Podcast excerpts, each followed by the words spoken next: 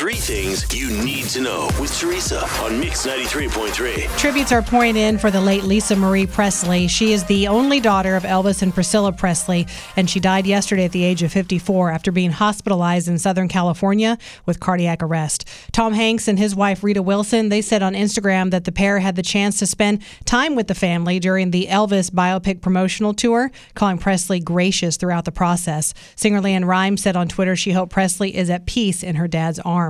Just a few days ago, um, Lisa Marie was with her mom and Austin Butler at the Golden Globes Globe Awards, and they were able to watch him take home the award for Best Actor. I also want to thank the Presley family. Thank you for opening your hearts, your memories, your home to me.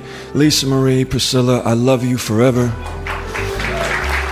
She was very nice. I saw several interviews with her on the red carpet, but she I don't think that she, She looked didn't look healthy. right, She no. did act like she wasn't feeling very well. Lisa Marie leaves behind three daughters, including actress Riley Keough. Her only son Benjamin died in 2020. Lisa was married four times, most notably to Michael Jackson back in 1994. Two years later, she filed for divorce. She also married Nicolas Cage briefly back in 2002. I remember when we, you know, interviewed her. We had a chance to talk to her. We And it- brought her in for Red, White, did. and Boom. She performed. It was it, the thing that's so weird about that when she was here is like she didn't want to. Be, she felt like she was reminded of every mistake that she had made in her life being Elvis's daughter. She was under a microscope. Yeah. And also, she just wanted to sing, and it's like nobody, she was never going to live up to Elvis. No. She was always compared to her dad. Yeah. She, she, I always got the feeling that even though she was always very nice, she did just, she's kind of seemed unhappy every time I saw her. That's too bad. Yeah, it is very sad.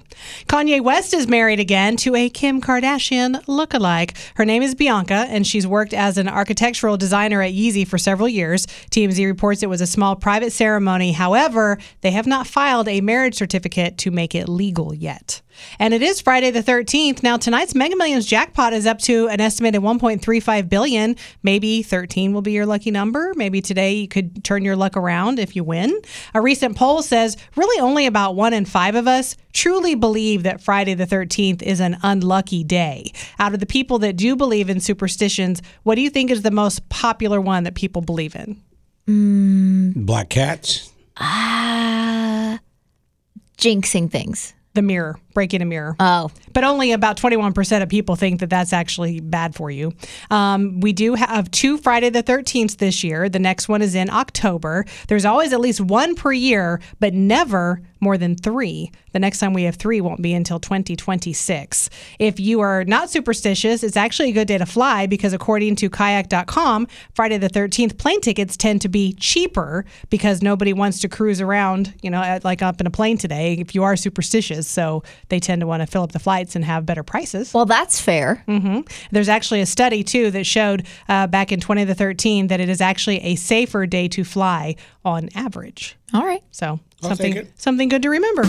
Guess what day it is? It's Friday. But this is a special day. How so? Friday the 13th? Friday the 13th. Uh, I don't know. 13 is a very unlucky number. Isn't that Friday the 13th? I can't believe you're still so superstitious. Me? Superstitious? Nonsense. Oh, superstitious nonsense. I- And I come from a very superstitious household. But I don't believe in that stuff. Showtime. It's Rocket and Teresa on Mix 93.3.